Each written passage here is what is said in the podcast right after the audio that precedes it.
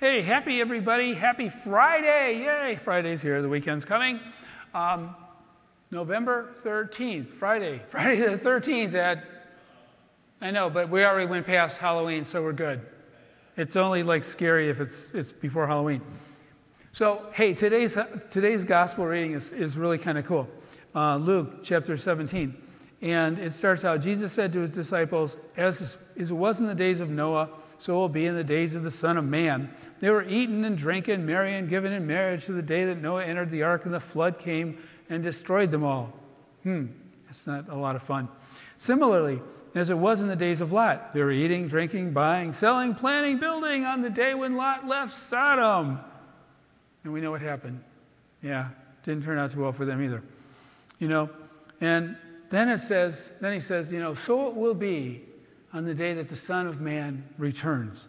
Basically, everybody's just going to be doing all their other kind of stuff, you know, and just moving along. You know, it's, it's, like when all is good, you know, when we're getting our way, we just keep cruising along. We're oblivious to everything that was going on. I think Jesus is kind of starting to set the stage here. Is like, you know what? Okay, here's two examples I want to give you. Example one, example two. And I know sometimes we don't want to necessarily learn from the past, but the past really can be helpful for the future. It doesn't mean we have to carry it with us like a burden. It doesn't mean we have to be weighed down by it. But what, but, but what it does mean is that we can go, ah, I can do better in the future from what I've learned in the past. And so Jesus is saying, hey, someday there's going to be a real change in how everything's going on. Now, you've probably heard the term the rapture. Typically in evangelical circles, the rapture, when Jesus comes back again. And you know, I, I just, like you, I suspect I've had little tracts delivered to me, you know, and then there's the little pictures right in the track, and there's, you know, like two people, like in scripture says, two people sleeping in bed and they wake up, but one of them's gone and one of them's there. Two people working in the field and one of them's gone and one of them's there. You know, you're driving, you know, up I 75 to go skiing, and you know, all of a sudden, you and one set of skis are there, one set of skis, and the other guy's gone. So um, that's kind of the idea. And I'm not making I'm not making light of that, but the point is, at some point, indeed, I think the idea is that at some point, it's all going to happen. Could be a million years, could be 10 years, who knows what. But at some point, we do believe deeply in our faith that Jesus is coming back again.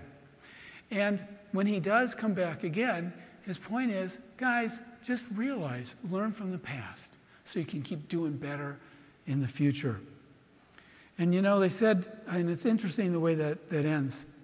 It says, you know, it says, I tell you, on that night there will be two people in one bed, one taken, the other left, two women grinding the meal together, one taken, one left. Then they said, they said to him in reply, Where, Lord? Like, uh huh. Have you not like caught on? There's going to be a time, you know, you call it judgment call it evaluation. You can use any kind of sweet little term you want for this thing, but there's going to come a time when, well, the time's going to come. And so they didn't catch on. They're like, oh, where? Like, where did they go? What happened to them? And Jesus is just, I'm sure, thinking, okay, didn't I just tell you like these stories? Okay, you obviously didn't catch on. and he says something really interesting. He says to them, where the body is, there also the vultures will gather.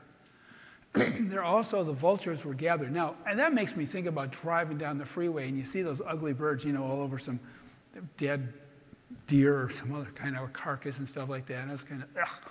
But anyway, but that's what it's good that they're there because that's part of nature and they clean it all up and stuff like that.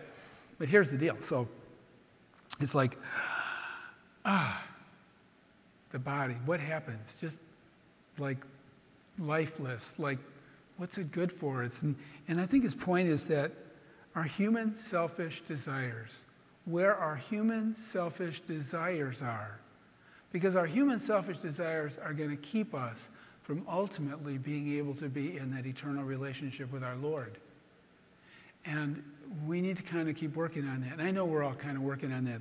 I think the community here does a, such a beautiful job. And here we get into the season where people are, are starting to really think about others and, and that does happen, right? Thanksgiving, Christmas time, the winter time, we start thinking about others more in need than us and, and giving. And in, indeed, putting our human selfish desires to the side. And Jesus is saying, you know what? You don't have to live your life thinking, oh my gosh, you know, at any moment, you know, this is going to come. But we do need to live our life realizing that our personal desires, um, if they tend to be only self serving, um, are not going to necessarily be a great attribute when that day comes.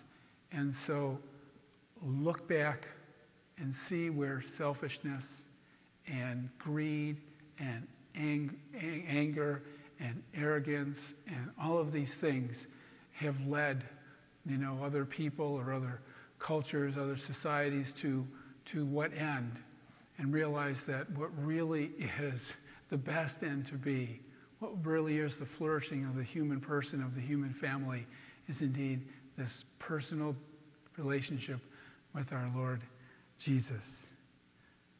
Have a great day, everyone.